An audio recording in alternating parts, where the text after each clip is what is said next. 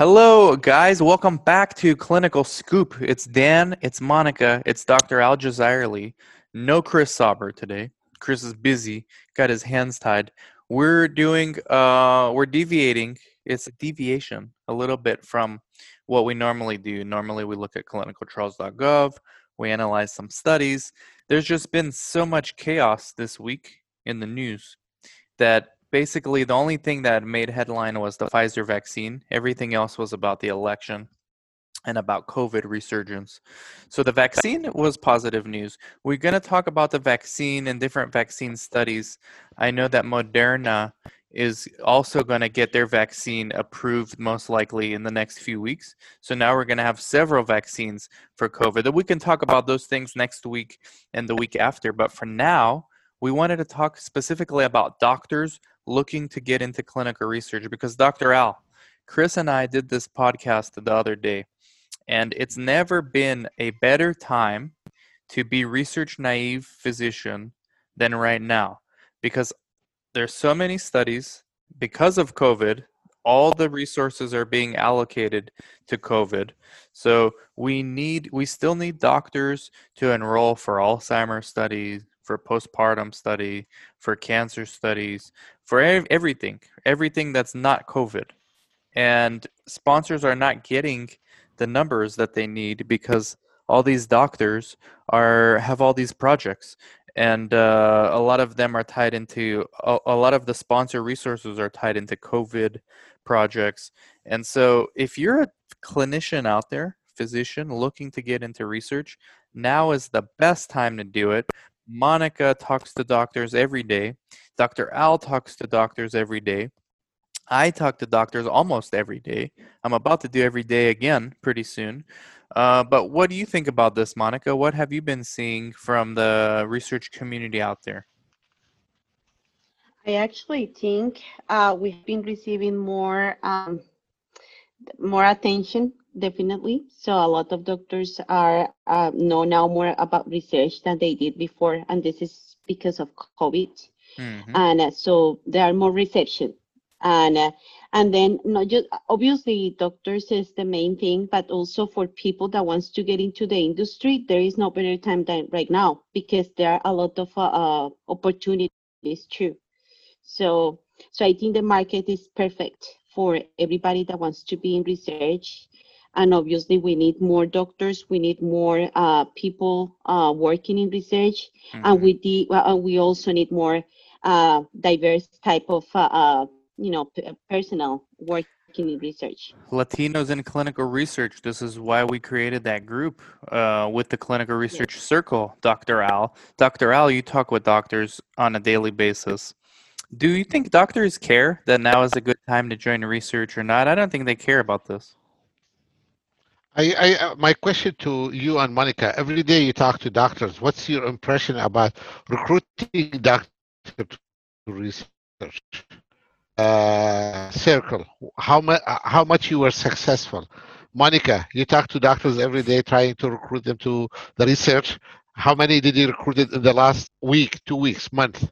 So I think they know more about it right now but still it's still hard to to get them uh, to commit to research because what happened is I think doctors also have the wrong idea about doing research. They think they have to commit all their time or they think uh, they are not going to be able to to work uh, in their separate own uh, private practice as well as having research. Well, they can do it uh, in the same place they can enhance their practice and this is actually like diversifying their own business. If if a doctor think about business this is a really good way to diversify business within the same uh, place. Because at the end of the day if they, they they have to go to their own practice every day right? Or pretty much every day. They have all the stuff already.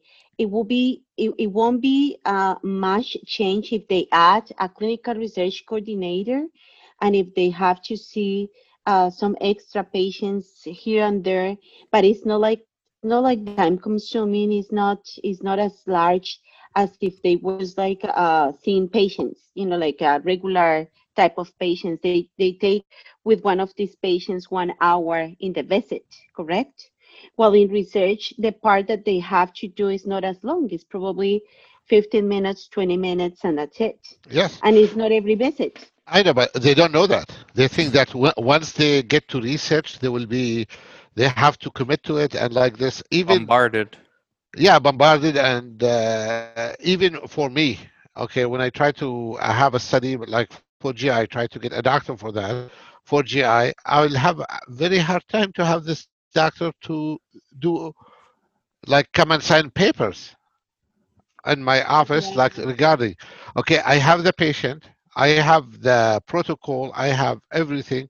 I I have a PI. I'm asking the PI, okay, I'll come today, I'll come tomorrow, I'll come today, I'll come tomorrow.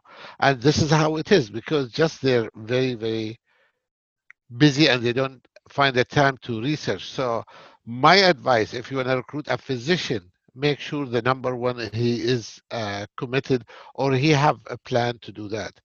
Okay? A plan to be involved in research as at least to do the minimum that required for him as a pi okay? Me as a sub pi in most of the study okay i that's why i try to do but i need the pi like for certain meeting for certain things and this is where having So- hard time to So I have a question for you, Dr. Al, because I I do talk to physicians also, and doctors tend to be uh, skeptical people, and um, probably with good reason. Um, so they, how do you get past their? They already have the preconceived notion that research is going to take a lot of time and it's going to be a lot of headaches for them. So how do you personally, when you're recruiting doctors? Approach them because you are a doctor yourself. So for you, should be easier, no? Um, because they're easier for me because I, I I offer them to be a PI because of their specialty. I'm not looking for a certain type of study, but I'll be the CP sub PI and I will take over all the regulatory and everything else that done for for them. They, they have to uh, see the patient as in a regular visit, fill out the note, and then I'll I'll file it, I'll upload it, I'll do everything else through my coordinators. Mhm. So that's the the only thing that I am time. Yeah, but you know, you know these doctors because they're skeptical. No matter what you say, they're gonna believe what they believe, anyways. So what? How do you approach them? Do you agree with them, or do you tell them no? Do you try to argue and say no? This is, you know, you have it wrong. This is not how it is. It's a personal thing, you know. Mm. Most of the guys that I recruit in my to my clinical trial are my friends. So I take them as a, friendly approach with them, and like this, they're my, the, the one I I eat with them. I I I- talk to them about the patient. We discuss cases about that. So that's the way that to approach them. It's not somebody that I go and pick up Mhm. the phone. I need the your I need you to be a PI and Yeah, try to approach him this way. No, that's probably the most of them I-. That's probably the best strategy, even if you're not friends with them. Like, uh, you know, when we're gonna go to Arizona to start a clinic, I mean, instead of approaching them head on, like a lot of people, like me and Monica, and we don't do this ourselves, but a lot of people in our position, when they go recruit doctors, they they don't want to take the time to get to know or explain them, so they just go head on like this, and the doctor can sense okay, this person just wants to move too fast. And uh, I think a better approach would be the slower approach, you know, maybe taking them to lunch or something, explaining, like doing multiple meetings before so that they can at least get to trust you a little bit. And most people don't want to do this because it takes more time, right? And, uh, you know, you could be wasting time just going to lunch instead of actually signing on any doctor. But I think that's the best approach to do it is instead of a head-on attack,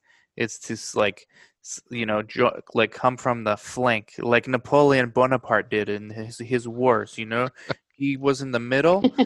Big armies came all around, and inst- he distract here and then fought on this side. So I think somehow as with the doctors too, you got to give them like dinner. You know, here's a steak and then you come on the other side and say, okay, well, here's my book, or here's a here's a synopsis I got, um, some things My like friend, my friend don't have time to do research. They're gonna have time to go for dinner. we took Doctor I- to dinner. Me and Monica just Yeah. took one to dinner. Yeah. Uh, I last know you've been reading too much history. so that won't work. I- the Napoleon strategy won't work. Oh, it may. Some people, like I tell you, it's, it's different from each one person to the other one. It's, it's different. Mm-hmm. As long you have the you, you you have the motivation to do that. That's the number one. thing. You have to have motivated physician to do that, and then you can. I think we need to educate the doctors too. Just because, like I say, they have a preconceived wrong idea about it.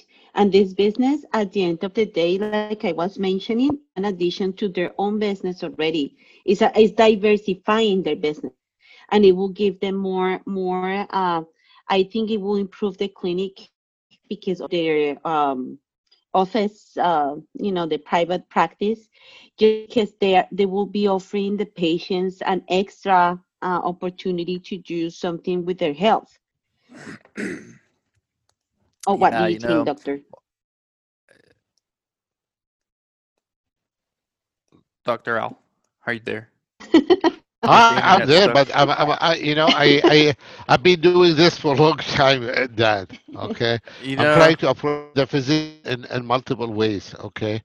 And mainly I agree with Monica and as a di- diversifying their business is one part, but also Mhm. You have to have the physician that is motivated to that. Well, you brought up a good point, and I've been doing this 15 years now, and uh, I've approached, I don't know, the multiple dozens doctors, maybe hundreds. Okay, every single doctor that I've interacted with is a different approach, and I think that um, there is no one solution. But you, Dr. Al, one thing I remember I talked with you about when I first met you, you were telling me something. I think you just before you met me, because you saw my videos and then you read my book and then you contacted me. So so you already knew me. Uh, before i came uh, you met with an, like a smo people. And i remember one of the first things you told me was do you know anything about these guys?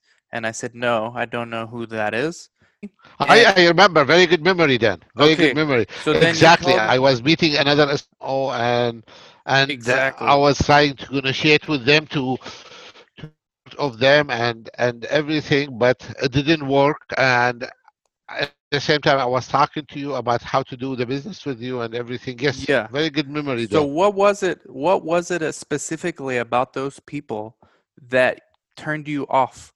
Because I think that's going to help a lot of people uh, watching. So what was it that turned you away from those people? Because you mentioned it to me, and I never even met you before. wasting time. They they like I had with them in uh, almost in in a week, two or three meetings, me and my partner, and at the same time there is nothing comes out of meetings. Okay, they just want to do this, want to do this, want to do this. Uh, okay, let's get to business. Okay, we'll do business. Okay, there was no clear cut what they want to do exactly, and they have all plans. They want to do phase one. They want to uh, building to do phase one study. They want to do X, Y, Z. They want to do okay. uh, let me see thing that crystallized to do it. So you didn't believe them, or uh, no, I believe, but they they never like uh, materialized for me any anything out to start with. Okay, so they didn't actually do anything. Um, they didn't present you anything that you thought was No. practical. No, Okay. nothing practical that really can work with or do clinical trial too. They, they brought me a couple of tissue study that they've been collect they've been doing for many years. They want me to be involved in tissue collection like this. Mm. So That's how should they how should they approach you if you were them and you were approaching yourself? How would you have done it differently? The way you did it. We have this product. We have this product. Okay, we're gonna do this with you. This is our. This is what you need to do. This is what we need, and that's how it is. Okay. What if you don't have a Right, to study? Like, what if you don't have a study, but you want to talk to the, this doctor about future study? You know, but you don't have any studies to offer. You're just talking about, hey, you want to be a PI. How would you do this? Hey, you, you want to be a PI? You're gonna ask me what? Hey, what's PI? I tell them, hey, PI is principal investigator. Hey, you want to be a PI? exactly. Okay, good. So that's a good start. So hey, um, do you know do you know anything about research? Do you have you considered doing research, something like Most this? of the physicians they know about research, okay, but they don't know to approach it, how to do it, and as you said, the misconception about research in general, with physician, as time taking, time consuming, difficult to can make money, but it's difficult to recruit, difficult to, do, and there is a lot of legality about it, and you have to be, you know, a lot of misconception in physician is di- different. The one who did once or twice, the one who did never did any research.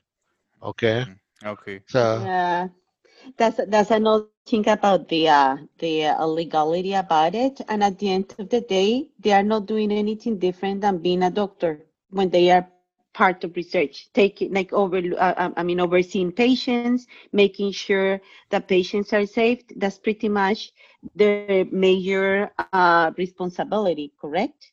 I mean, in research. So it's not it's not different than being a doctor. No, I, I, I think it- is being a doctor, but this is different type of doctor. Okay, I have a, a lady today who came to me and she's on uh, Hoffman study. Okay, Mhm. I, I, she's been on treatment. She finished two cycles and at the, and I, I restage her now according to the protocol. I have to restage her, and her tumor progressed from 2.7 to 3.7. Okay, it used to be 2.7 by uh, by uh, three. Now it is 3.7 by three. So it's almost like uh, more than 30% increase in the size for this tumor. So I have to take her off the trial. So sitting with her, spending time with her, explaining for her what's happened, and like this, this is more than just the time that I spend with a patient to tell her that I'm going to start you in the chemo. Okay, I have to tell her why I took her out this study, why I'm going to put her on another treatment or any other stuff. Okay, and what the side effect of the new treatment Mhm. what's the downside, what's the benefit, what's the risk, what's her option. So instead of spending about 20 minutes, 30 minutes talking to her, as a follow-up, patient is spent with her more than uh, more than uh, 45, 50 minutes just talking in general about what's happened and how we're gonna pro- proceed from here. So that's the time I'm talking about. Mhm. But for example, if with a regular patient that the treatment is not working, be doing the Yes, I would be doing the same. I know, but but you don't see it as No? much uh, as many as we Ah, you're doing okay. the clinical trial. Yeah, that's a good point because sometimes it is like Monica said, less t- less time than you would spend at a regular visit, non-research, but sometimes it's more times that you would spend with the patient um, as opposed to general practice. So that's a good point, Dr. Al, actually. So it's not the this is not the only thing. Also, like sitting and and, and consenting the patient, talking to the patient and like this, also all time consuming. When you're gonna go and recruit a physician, if you're gonna start talking to him about these things and this uh, duties and like this, well, most probably he's gonna shy away from you guys. Ooh. Yeah, yeah. You know? So you have to approach like um, I think the Napoleonic strategy still works, but uh, it's a different uh, way to go about it. I I don't think Napoleonic strategy gonna work. Not on doctors. You guys are too You're not going to war, my friend. You're going to have a friendly meeting with physicians. You're too savvy. You're too savvy. These doctors. They went to medical school. They know. Um, that's good. That's actually good take home uh, for us, for the everyone in the community. Next week, let's see what happens in the news first of all, because maybe who knows what's gonna happen by next week. This year is like a movie that doesn't end. So next week, who knows? Stay tuned to your seats, to your ears. Listen to the podcast. Watch the YouTubes, and uh, we'll do something good for you guys. on clinicaltrials.gov and maybe sprinkle a little bit of stock market. We like stock market. We like to. Last time I lost money on Biogen. Lovely, lovely time. So that's why I told you never advise about stock. Never advice. Only do Never the advi- opposite of what I do, and you'll be good. No advice. No advice. Thank you, Dr. Al. Go Al. to your meeting, Dan. Thank you, Okay, Dr. man. Al. Thank you, Monica. Yeah, we're gonna go talk to some doctors and uh, catch you all later, guys. Good luck. Go get Bye. Bye.